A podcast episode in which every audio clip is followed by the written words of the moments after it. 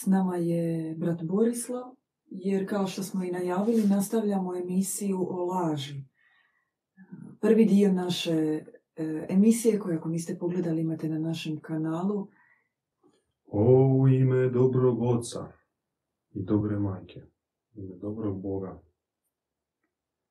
Želimo podijeliti e, poruke iz našeg bogospisa koji se odnose na istinu, traganje za istinom i koji demaskiraju laž. E, u prethodnoj besedi smo govorili kako je laž temelj klopke u kojoj se mi nalazimo. Trodimenzijalna materijalna klopka se bazira na laži, pri tome laži koja se izgovara i u koju se vjeruje.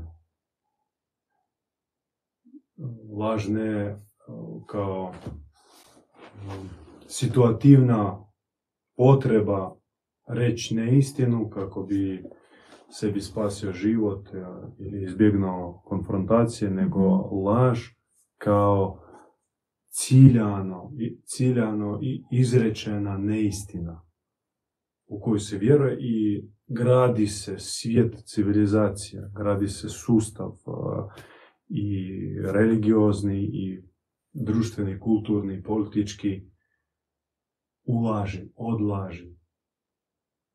I sve laž prožima i, ljudi u to vjeruju. Vjeruju u bajku od 2000 godina prije događanjima u Palestini, kako im je predstavljeno, odnosno kako je zapisali kasnije, 300 i nešto godina kasnije sastavili popis knjiga takozvanih evanđelja, prodali su priču i sad svaka generacija vjernika prihvaća to zdravo za gotovo. Vjeruju u, povijest koja, ili historiju koja se uči u školama, iako zna se da onaj koji vlada, taj i zapiše povijest, a onda onaj koji kasnije bude vladao, taj će odlučiti što je od zapisnika iskoristiti da stavi u učbenike. Kreiraju se, kreira se lažna slika kroz eh, Hollywood, kroz eh, filmsku industriju. I uglavnom, o laži smo dosta govorili u prethodnoj besedi, pa vi je pogledajte. Jer nećemo mi puno ponavljati o kritici laži, nego naša pod tema, pod naslov je kako doći do istine. Tako. Je. Mi smo kratko u prijenosu. Zvuk je dobar. Zvuk je dobar, javili su nam da je dobar. I trenutno s nama 13 ljudi koji nas gleda uživo. Naša objava povezuje istinu sa savješću. Istina koja progovara kroz nutarnih glas u čovjeku koji pomaže razlučiti što je dobro, a što nije dobro. Koji kao kompas uvijek naštelan prema višoj istini, prema Božoj istini. Dakle, naša savjest je ona kazaljka koja u slučaju kompasa gleda uvijek sjeverni pol, a u slučaju čovjeka duhovna savjest uvijek je usmjerena prema etalonskoj, autentičnoj, univerzalnoj istini. Istina, ponovim, nije relativan pojam. Dakle, izreka da svatko ima svoju istinu, ona početno je možda ima smisla, početno je da svatko polazi iz svoje percepcije doživljaja svijeta. No, kaže se u objavi blago onome čija istina jednaka višoj istini. To jest blago onome koji razumije da živi u svijetu iskrivljenih ogledala i mora biti usmjeren prema etalonskoj istini u svakom slučaju mora čeznuti za njom. Jer ako joj čezne, onda ima nade da će i dobiti njenu, njenu ukazanje. I u svezi savjesti hoću reći, e, na primjeru jednog citata iz objave, koji vidite iza nas, 200 knjiga djeda Ivana, da pokajanje bez vađenja zlog načela je laž. Pokajanje bez da se iz čovjeka izvadi zlo načelo je laž. Laž i šire možemo pristupiti religioznoj praktici, a posve religioznoj dogmi da čovjek ne može da ne griješi. Čovjek je izvorno grešan, tako uči crkva. I po nama to je najstrašnije i najlažnije učenje i doktrina koja je ikad postojala u ljudskoj povijesti. Puno gora od njemačkog nacizma sredine 20. vijeka, maoizma, stalinizma i ostalih izama. Dakle, augustinijanstvo, augustinizam, njegova dogma o nemogućnosti nadvladati grešnu prirodu. Njegova dogma o tome što Bog sam odabire koga će spasiti, a koga ne, i time demotiviraju vjernike da se trude na duhovnom nivou, da se izgrađuju.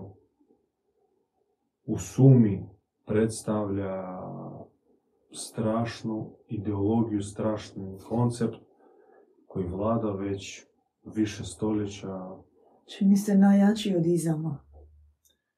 E, čini se da je najmanje deklariran, jer e, sad trenutno on nije toliko razvikan. mm Razvikani globalizmi, ekoaktivizmi i ostali izmi, ali ovaj početni koji ovaj koncept Augustinov koji leži u osnovi europske ili šire zapadne civilizacije, judeokršćanske civilizacije, je nas obilježio kao takve i iz njega nastaju kasnije takozvani sekularni projekti.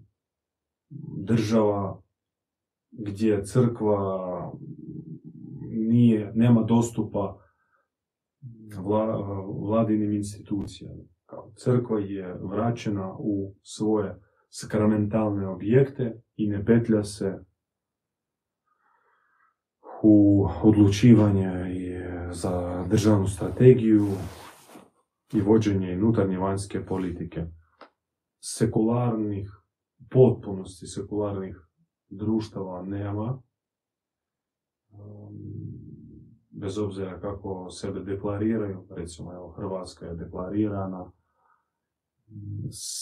sekularna država, to je država gdje na čelu koje su građani koji vladaju preko svojih predstavnika, a crkva je samo mjesto za obavljanje religioznih obreda. No, nismo toliko naivni i toliko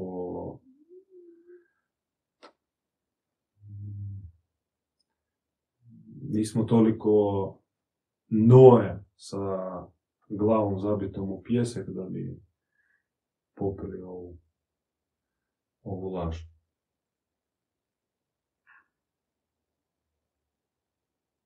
A nama pitanje koje nam stoji je kako do istine. Evo, savjest, smo rekli, prvi ključ je savjest. Slušaj savjest. No, savjest ona isto kao i biljka zahtjeva vodu, tako savjest traži hranu, a hrana za savjest jeste što? Ne. Pokajanje. Pokajanje na, navlaže i, i hrani stablo savjesti. Jel možemo na trenutak se zaustaviti na savjesti, recimo, kod, e, što je meni problematično s konceptom savjesti, što savjest, ona ima sposobnost degradiranja, zar ne? U smislu savjest, ona može biti gluha, može biti e, jednostavno toliko toga napraviš u životu da tebi savjest više da. praktički ne fercera. I onda mi kažemo, ajmo slušati savjest, ajmo mhm. govoriti o pokajanju, a, da bismo došli do istine. A istovremeno govorimo o, o grezlosti u lažu, degradaciji čovječanstva i kao to, u takvim uvjetima čovjek posljedično prolazi kroz određene situacije savjest je fenomen. savjest, savjest je fenomenalni organ u čovjeku. Ona a, jeste oštećena, no najmanje od svih ostalih, od sve ostale ljudske prirode. Duhovne ljudske prirode. I vanjske i duhovne svakako. mm Dakle, ona je po tome, u tom smislu je mm, najotpornija. I čak i kod okorjelog prijestupnika, savjest koja je trofirana i pregažena i prelomljena milijun puta, svejedno tintra impulsima koje, po, koje pozivaju čovjeka na promjenu. I mi smo rekli da kaj biljka treba vodu, tako isto i savjest treba brigu oko sebe. Ako se ne brini za nju, onda ona će izdegradirati, ona će uvenuti i nestati. I briga za savjest je pokajanje. Pokajanje je kao obraćanje, vraćanje ka savjesti. I razgovor sa svom savješću. I kajanje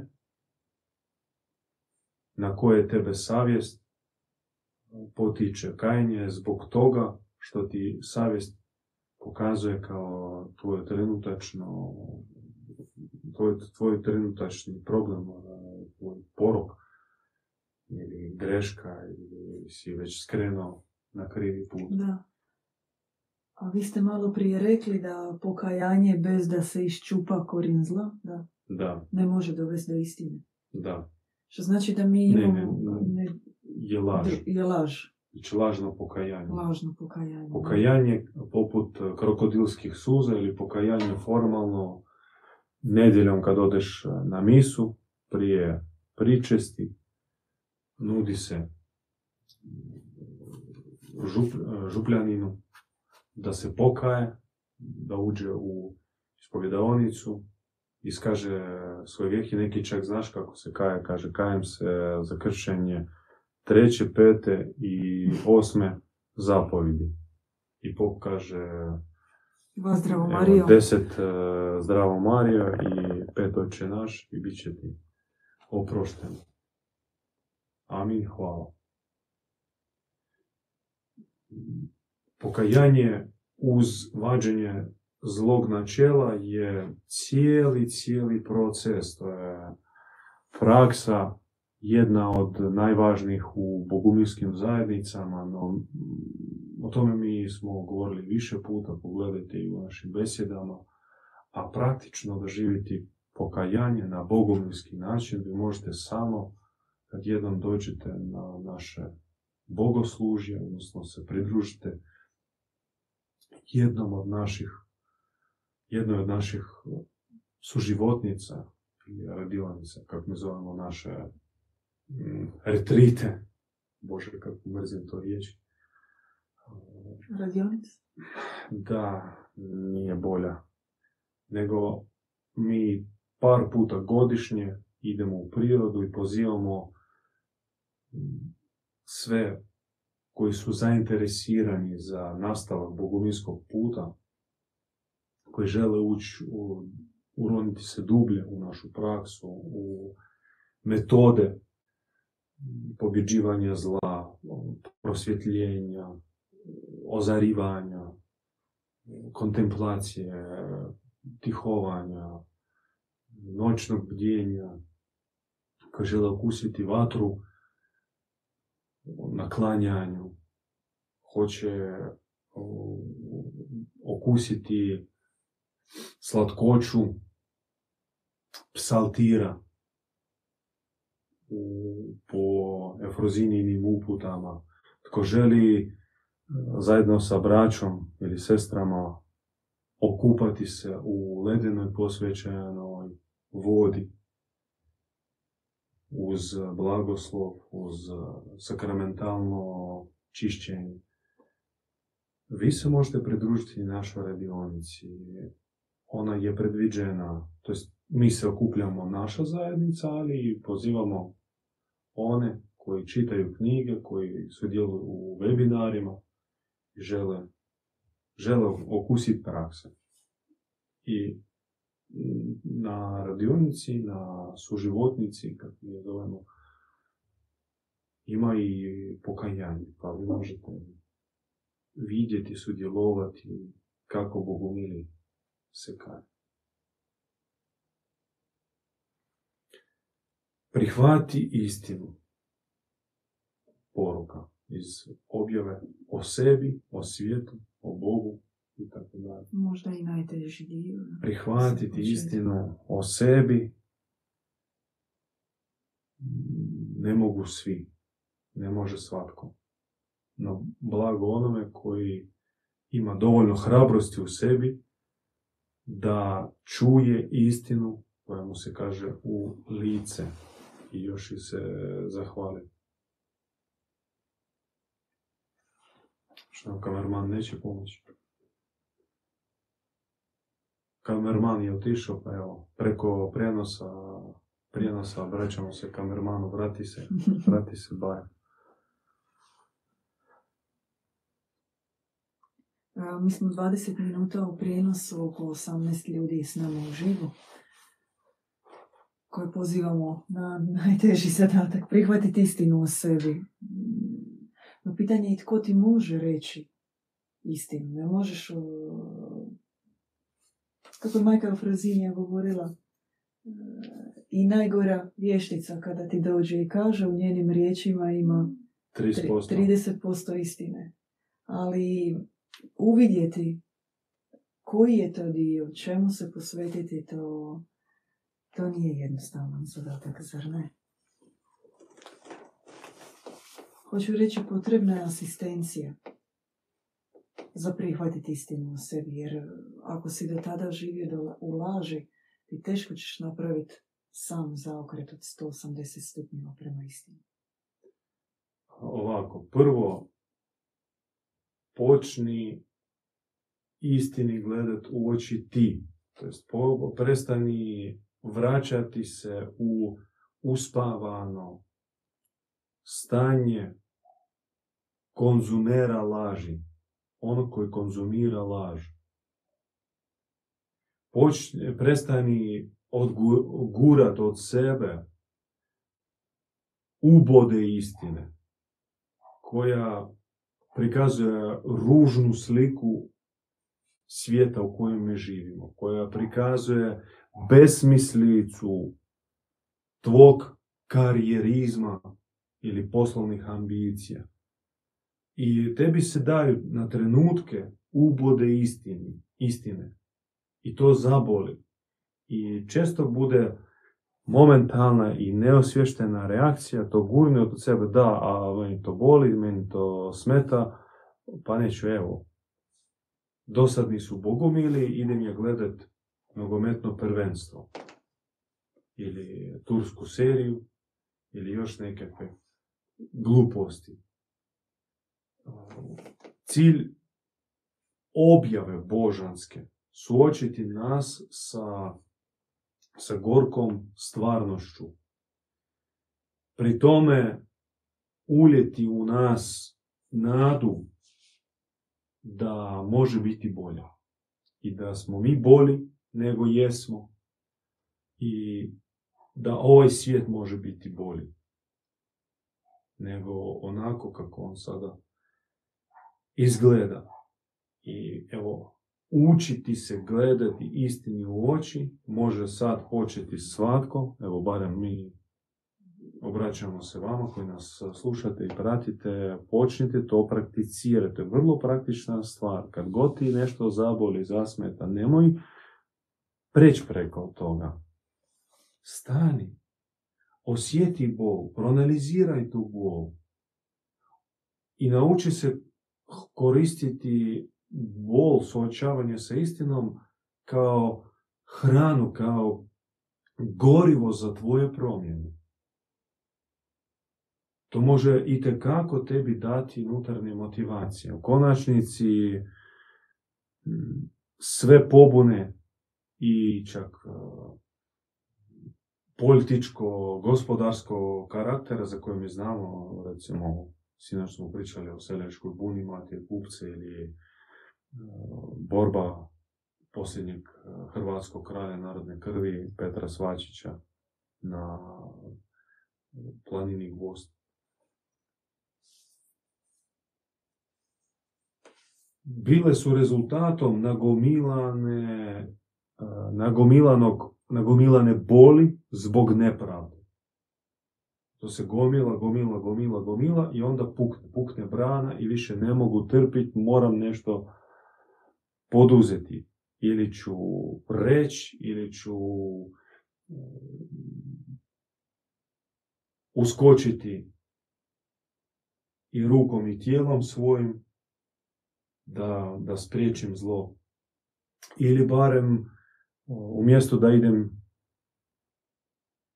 pre, pre, naš deran spavat, ići ću isplakivat, ići ću se znojiti na klanjanju po noći na molitvi. I to će biti moja borba, evo sad mogu ovo, ali ne mogu šutjeti, ne mogu spavat, ne mogu jesti, ne mogu baviti se prolaznim glupostima jer mi boli. A boli što? A boli istina. Boli istina, boli suočavanje sa sa brutalnom istinom kad se skine veo laži ili samozavaravanja ili te medijske slike koja uvijek želi ošminkati stvarnost. I počnemo to raditi i onda sljedeći korak naiđemo na ljude u kojim prepoznamo da su bliže višoj istini nego smo mi i onda neka oni nam kažu istinu o nama, šta, kako vi nas vidite. Ja sebe vidim, znam kako sebe vidim, no želim provjeriti kod vas i to je zapravo i jest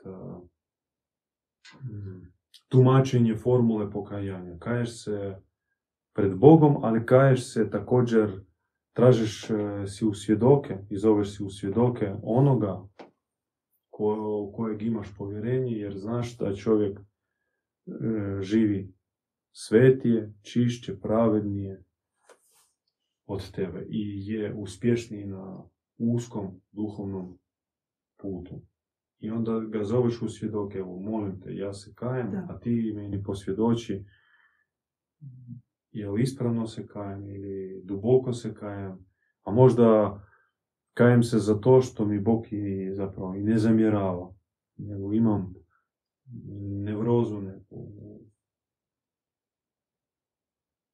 proganja me neka ukora, ako, ako je zapravo ne ide od Boga. Ja sam htjela predstaviti jednu knjigu. mm To je knjiga Vatreno pokajanje. Ko se vidi. I u toj knjizi imam, ona je inače to su izdvojeni dijelovi iz ciklusa knjiga Vatrenog pokajanja. Ovdje su izdvojeni dijelovi iz prve dvije knjige, što smo mi preveli i planiramo prevesti cijeli ciklus do kraja. I tu ima poseban dio koji se zove Istina i laž, baš posvećen ovoj našoj temi. I ono što mene duboko potreslo kad sam pročitala u toj knjizi kako se definira laž, između ostalog laž kao rak duše. laž kao bolest koja ometa duhovni napredak, od čega se potrebno iscijeliti, izliječiti i tek onda možeš zapravo govoriti o kompletnom životu i svemu što to donosi. I moram zaista priznati ovako kao ima, imajući priliku raditi na ovoj knjizi da baš najviše me iznenadio taj dio laži o kojem govori djed Ivan. I prvenstveno rečenica kada je rekao laž je najstrašniji zločin, najgori grijeh, povezano s onim što smo jučer govorili, koja laž koji ide direktno od vraga, od Sotone. Jer ne razmišljaš o tome, čini te netko pita kad bi, izgo, kad bi izdvojio najveći grijeh, kad bi jedan morao odabrati, ne bi ti laž prvo pala na pamet. Kolika je magija oko toga, ne bi laž oko laži. Ne bi pomislio bi na tisuću drugih stvari, ali zapravo to je korijen. Korijen zla. Da. Kaže objava vjerujte u, post, u posljednju istinu. Da postoji posljednja istina. Ultimativna istina. To je kao aksioma. Prihvatimo to kao zlatno pravilo, kao zlatni zakon, kao aksiomu. Da postoji univerzalna istina. Na zemlji ona je razbijena na komade i kroz refleksije, iskrivljene refleksije, razmnožena i raspršena na, na mnoštvo malih istina ili pseudoistina, sve do laži koja se prikazuje kao istina. No, pošto postoji ipak taj etalon i on je neuništiv, onda potrebno je usmjeriti naše čežnje prema izvoru posljednje istine. Kako, gdje? A evo, usmjeri svoje molitve prema nebu, dobri Bože, Bože istine, i Bog, je, i Bog koji je istina, objavi mi se, spusti mi istinu. Onaj koji zaista bude u srcu tražio da mu se otvori posljednja istina, taj će dobiti njeno ukazanje. No ako ti je ne budeš uh, žedno tražio... I bio spreman prihvatiti. Jer... Da. da. Onda neće ona se tebi otvoriti. Onda da. ti možeš filosofirati, a kako, dajte meni, uputite me na neki dućan gdje ona leži na polici, pa ja da je si kupim neku knjigu. Ili vi možete neki sažetak iz bogospisa, 200 knjiga, napraviti u jednu malu brošuricu, pa mi dajte sukus vašeg učenja. Evo, Mo, evo sad imaš 5 sekundi moje pažnje, reci mi u čemu je srž vašega boguminskog učenja. Znaš šta, brate, 5 sekundi, idi, nećeš ni svoju nuždu obavi, pardon. Ti za svoje gluposti izdvajaš koliko vremena, ti pola života potratiš na, na gluposti. I priđeš danu svog odlaska na, na boli svijetu, vječnost, uh, prazan. Ništa nisi ni spoznao, ni zaradio kvalitete koje idu s tobom u vječnost. Ne ide, neće s tobom ići ni kuća, ni auto, ni čak uh, tablica na zgradi koja stoji na ulici, koja je dobila ime po tebi. Si neki tamo bio pacej, velikan, kipar, političar ili ne znam šta. To neće ići s tobom u vječnost. To za vječnost ne znači apsolutno ništa. To za tebe u vječnosti, za tebe vječnoga ne znači apsolutno ništa. Nego u vječnost s tobom ide ono što i jest vječno, što ne nestaje sa prestan, prestankom ljudskog života. Vječno je svjetlo, vječna je mudrost, vječna je ljubav, vječna je dobrota. Vječan je duh Boži. E, to je najvažnije što s čovjekom ide u vječnost, koliko si duha Božjega u sebi sakupio, a on se sakupi. Dakle, vjerujte, a to prihvatite kao aksiomu, u posljednju istinu. Živite u skladu s posljednjom istinom. A to nije jednostavno. Trebaš stalno činiti dobri napor savjesti i održavati osobnu transparentnost, da bi živio u skladu sa posljednjom istinom. Stalno sebe testirati. Jesam li skrenuo sa uskog puta? Jesam li ponovno, jesam li se ponovno vratio na stara iskušenja? Jesam li dovoljno transparentan, proziran pred svojom braćom i sestrama? Ili nešto skrivam, nešto tajem u sebi? To je stalno propitivanje i stalni rad, ali na konkretnom području, području savjesti, području savjesti kao glasu istine u sebi. Kao kazalici koja tebe stalno usmjerava prema izvoru istine, ponovimo ono što smo rekli prije. Savjest je nutarnji kompas u čovjeku čija kazaljka uvijek je usmjerena prema izvoru posljednje istine. I održavanje savjesti jeste proces i svakodnevna praksa. Proanalizirati krajem dana kako sam dan proživio, a ujutro kad se probudiš, e, posvetiš svoj dan. Bože, želim proživiti ovaj dan za tebe i za svoje bližnje, a možda čak i posvjedočiti tvoju širinu i veličinu i za svoje dušmane, možda kroz moje dobro djelovanje i oni će se obratiti. A ne živiti u kolotečini ili živiti prolaznim interesima. Da, to nije lako. Ko, to, ko će to raditi? Kad čovjek živi ko žaba na laboratorskom stolu u koju badaju elektrode i ona se trza tamo.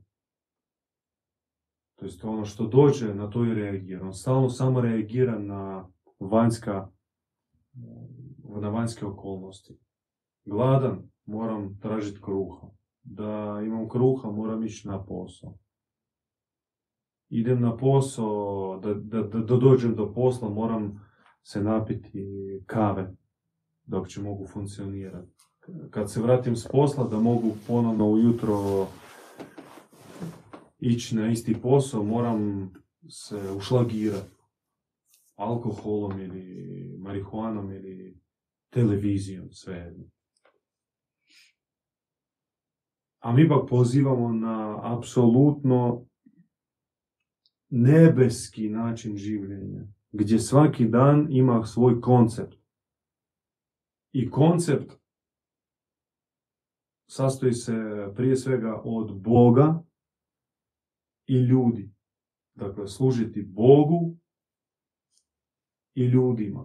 Ili ti Bogu u licu ljudi koji tebe okružuju. I onda na kraju dana još i proanalizirati. A što sam uspio od e, svoga plana? Jesam li bio dobar u tome? I savjest ti bude rekla, jesi ili nisi bio dobar? Ne pozivamo zapravo ni na što nemoguće. U malim koracima, u promjeni svojih navika, onoga što radiš tijekom dana i mm, naučiti se novim ključevima kako oplemeniti svoj život, ti možeš vrlo malo, u kratkom vremenu, promijeniti način na koji živiš. Objava poziva na bitku, na bitku protiv zla. I laž, I laž je sustavni dio zla. Ili zlog sustava. Da. Sustavni dio zlog sustava. Baš sam. Jedan od e, zlatnih ključeva pobjede u bici je sposobnost adekvatno raskrinkati zloduh. Naša svetica Eufrozinije je učila da svaki čovjek, svaka organizacija, svaki događaj iza sebe skriva zloduha koji je generirao ili koji je mm, izrežirao situaciju. Tako, svakog čovjeka vodi duh određeni. Iza svake institucije stoji duh, iza korporacije stoji duh, iza države stoji duh. Efrozina je imala tri kategorije duhova. Istinski duh ili ti sveti duh, pomiješani duh, to jest on nije neutralni, on, jer nema ništa neutralnog. On pomiješani znači i dobar i loš. To jest istovremeno može biti. Na refule. Ne, neodređeni. I treća kategorija, očito zli duh. Zao duh, zloduh. Pa Eufrozinije je svog učenika, oca Ivana. A on nas uči da, da prepoznamo duh, duha koji stoji iza čovjeka, iza situacije, događaja. I ako se radi o zloduhu, onda ga moramo znati raskrinkati. To jest, uh, uviditi da iza vanštine stoji uh, onaj koji sve koordinira i svim upravlja, a to jeste duh. Naš neprijatelj, apostol Pavao, kojega mi ne volimo, a koji je bio lopov i ukrao puno poslanica, koji je napisala naša kraljica, Sveta Marija, tijekom svog boravka u Efezu. On je u jednoj poslanici spominje da mi ne ratujemo sa ljudima, nego sa duhovima tame. Naš rat nije protiv ljudi, nego protiv duhova tame. O tome je zapravo učio Krist, raskrinkavajući kneza ovoga svijeta. Rekao, evo, dolazi knez ovoga svijeta, će tražiti svoju prirodu u meni i ništa neće naći jer ja njemu ne pripadam, dolazim od drugog. I raskrinkani duh, kaže duhovna, duhovni postulat, raskrinkani zloduh gubi na snazi. Ako njega netko vidi da se radi o zloduhu koji sad posvađa dvaju brata ili sukobi suradnike na poslu ili e, iza fine ponude da otkupi tvoj know-how, tvoj izum i ponudi, neka dođe ekipa i ponudi tebi golemi novac, a da ti im daš svoj izum i prava da ga koriste.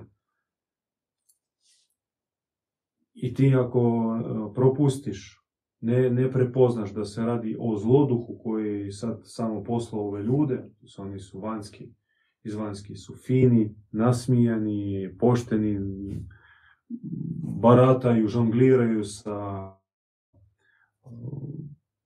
pravnim pojmovima i nude tebi sve garancije, obećaju.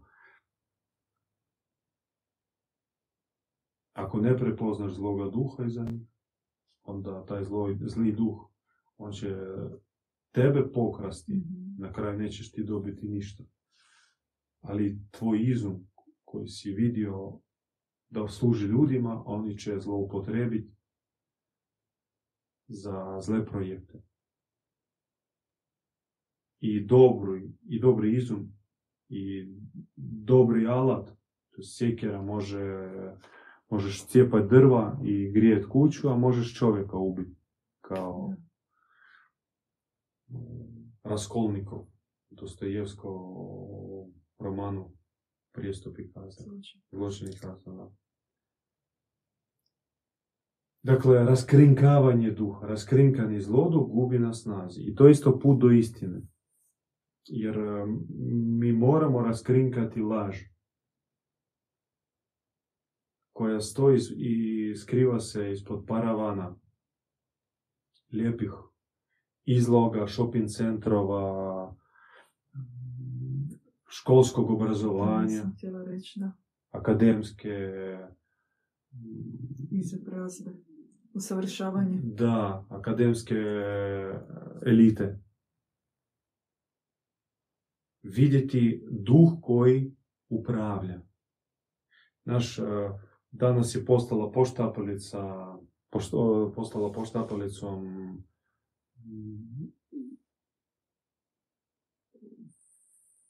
pojam, fraza duboka država.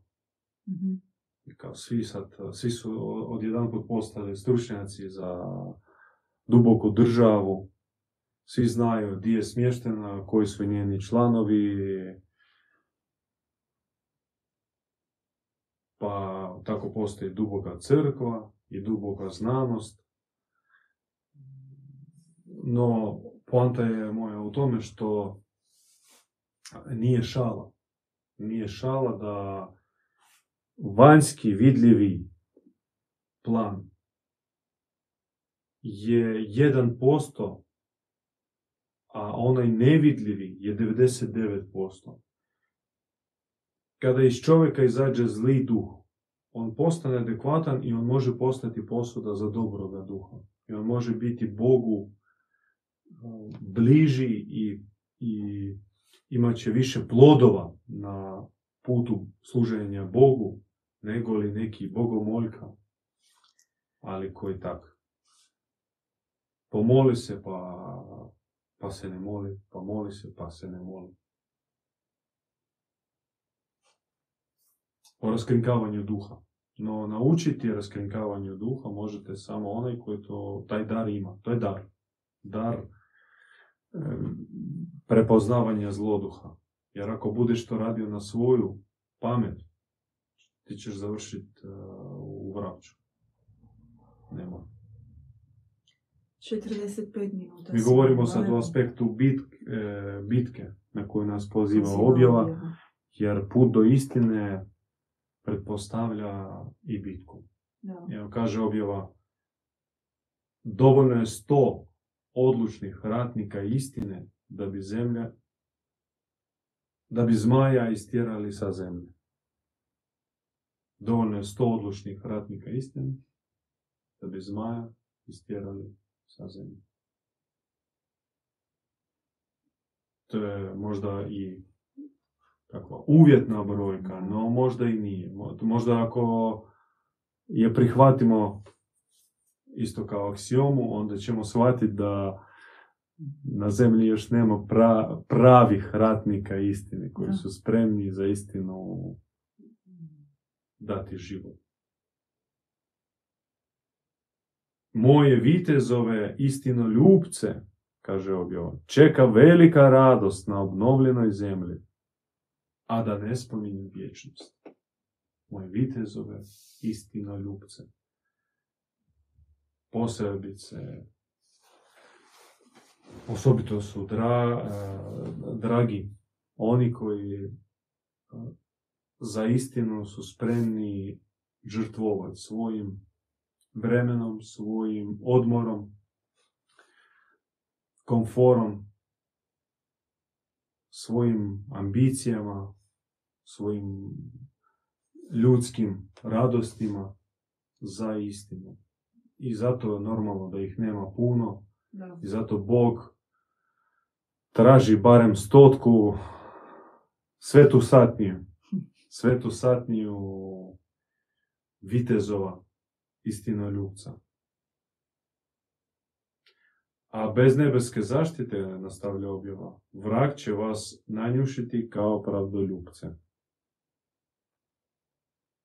I mi svatko od nas može, može se sjetiti odmah nekoliko takvih uh, dragih našem srcu, pravdoljubca, istinoljubca, boraca, kojih je sustav uh, pojao, kojih je mrak progutao, Da. ili kroz represije, ili podmetno iskušenje, pa su završili ili u boci, ili na igli.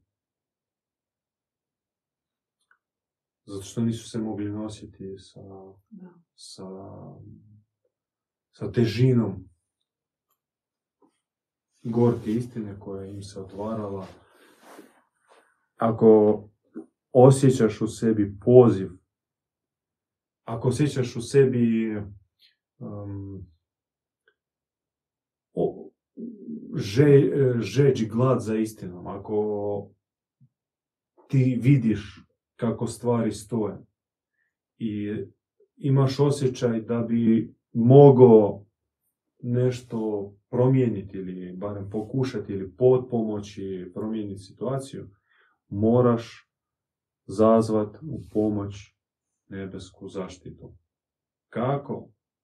Ha, eto, dođi kod Bogumila, pa ćemo naučiti te.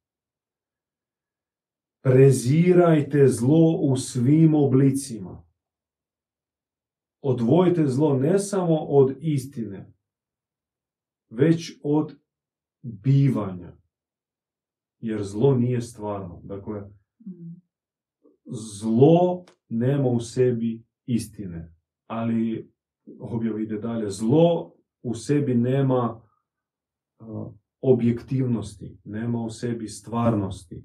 Zlo je uvijek uh, laž, uvijek je preprodana priča, zlo je uvijek uh, pokradeno od Boga, izokrenuto i uh, tebi podmetnuto kao iskušenje, kao surogat.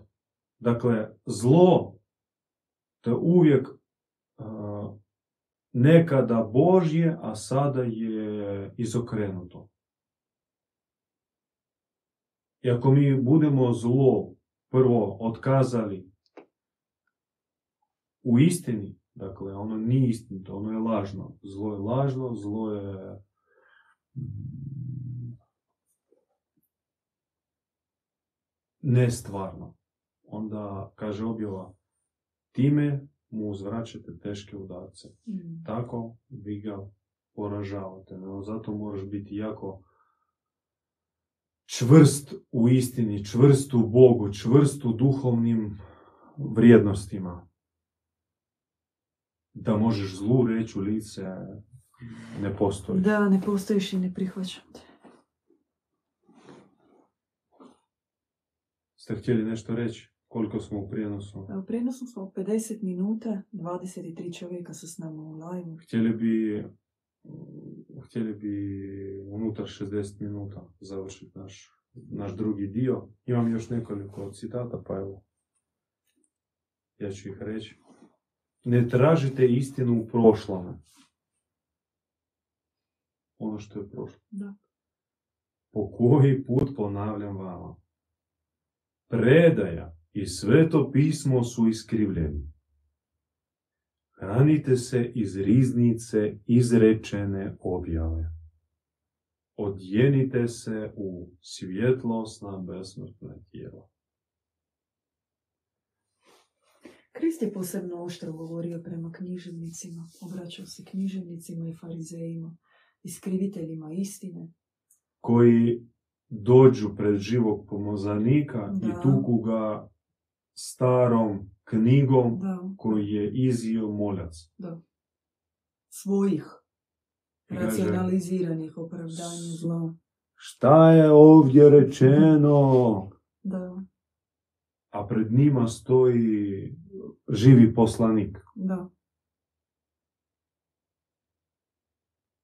I taj pattern se ponavlja kroz vjekove. I dan danas, i dan danas, u doba kada s nama živi, živo svjetlo, živi pomazanik, živi poslanik, živi, sada ovdje s nama živi. još uvijek ima onih koji otvaraju prašnjeve sanduke, vade predaje i sveta pisma i uspoređuju. Iako znaju da su cenzurirana, znaju da su sastavljena zbog političkih i imperskih carskih razloga. Znaju da, je nato, da su natopljena krvlju nevinih prognanika kojih su proglasili za heretike i presudili im smrt. Sve to znaju i svejedno tim se bave. Strašno. Da, i čak ako živi bogomilstvo i pred tobom, ti ćeš dalje vjerovati ono što si pročitao na Wikipediji. Ali kažem, da, da, da, evo, Wikipedija plus idiotizam bit će wikiotizam. Da. I wikiotisti. Da, ti si novinar, proučavaš bogumile preko članka u Wikipediji. Čovječe. Krivi posao radiš. Odi, odi ne znam šta radi. Kupljaj boci. Možda bit će koristi više od tebe. Odbaci predrasude, kaže objava. Odbaci predrasude prošlosti. Jučerašnja istina, potpuno iskrivljena prepisivačima, može danas biti iskušenje i predrasuda. To što je Da. bilo nekada u pravim istinskim evanđeljima, u prvom stoljeću, drugom stoljeću, čak možda i trećem stoljeću, nestalo je sa prvim ekumenskim crkvenim saborima Da. kad su počeli birat ono što im odgovara, a ono što ne odgovara zabraniva. Evo, to tad je došao kraj kršćanstva. Kršćanstvo je umrlo u četvrtom stoljeću sa Da, konačno. priznanjem od strane rimskog cara. Sve, zaboravite na Znači, ono je ostalo samo na periferiji, marginalizirano u herezama. Dakle, krš, Krista ima samo u herezama. U Arija, u Nestora, u Pavličana, u Bogumila, u Katara, u Valdenca, Albigenaca, bilo gdje. Kristovjeraca, duhoboraca tamo po Rusiji. Ali u službenim crkvama, pogotovo koji se pozivaju na ekumenske crkvene sabore i na prvi ekumenski sabor i na cara Konstantina, nema. Zaboravite, Kristovo prst tamo ne dolazi, Kristova noga tamo ne stupa, vi ste lišeni Krista, vi nemate Krista i ne možete ga imati jer ste vi stali na stranu onih koji bi ga za njegova života zasigurno raspali. Istinski put, završavamo, istinski put savršenstva je danas u postajanju milijun puta dobri u podobrenju. To možda vam treba pojasniti e, zašto koristimo neologizam dobri koji ne postoji i podobrenje. Zato što se u, tak, u tim riječima se bolje očituju stupnjevi, uh, gradacija i jačanje dobrote. Hrvatski jezik ne pretpostavlja, a, nema u sebi jezičn, e, jezičnu morfemu Da, to je. s kojom se opisuje a, gradacija čovjeka koji postaje, Više koji ima više dob- dobro, dobrote u sebi nego ju imao jučer. Ima dobar pa bolji. Da. ali može biti također kao boli u, u laži, boli u da. snalažljivosti. Gubi se korijen. A to se ne smije čak. To jest, e, dobar, pa dobri, pa najdobriji. I onda glagol čime se mi bogumili bavimo, bavimo se podobrenjem ili podobravanjem. I zadnja poruka, brate moj, sestro moja, budi hrabar, govori istinu u lice. Tako kaže objava. Kaže, govori istinu u lice, budi hrabar. Nema tu šta komentirati. Svatko zna i svatko se može sjetiti situacije kad je trebao reći istinu, a je pre, ali prešutio. I poslije se osjećao ko da je pojio, neću reći šta, Da. kantu nečega, jer je trebao reći istinu. Ponekad jednostavno je moraš izreći. To znači da ako se radi u istini, znači si sto puta prebolio i posumnio i propitao se hoću ili neću, hoću ili neću, hoću ili neću, ipak ti savjest kaže reci. Da. Onda kaže. Ne treba to karikirati i sad glumiti istinoljupca koji sad svakome nešto, svakog poučava, svakog Poziva na kritizira, poziva na red, uh, otvaramo, otvaramo u oči na istinu. Ne, to je glupost. Ali kad ti savjest nalaže, kad vidiš da čovjek uh, sad može učiniti fatalnu grešku, reci to. Jer znaš da i sto puta se već sto puta si iskusio da kad god bi rekao istinu u oči, e, ti bi ostao na kraju krivac. Efrozinija je često dođe njoj su- supružnički par, ona kaže prvo ne spavat u istom krevetu. I onda tam ili muž ili žena digne se sa šakom na nju krene. Bilo takvih situacija. Svejedno, ne bi ona, kad je pitaju i kad njoj duh sveti otvara što čovjeku reći, ona bi to rekla.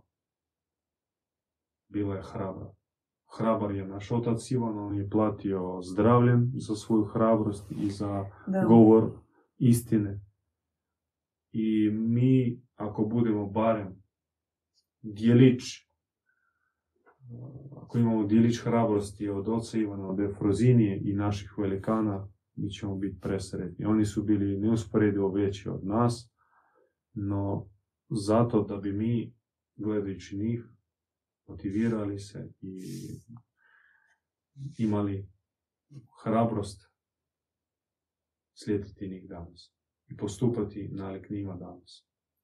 O krizi i strušenim temeljima ove civilizacije 30.11. u 18 sati u Bogumilskom centru. Dođite uživo, porazgovarajmo Mir vašim što srcima. nam je činiti. Doviđenja.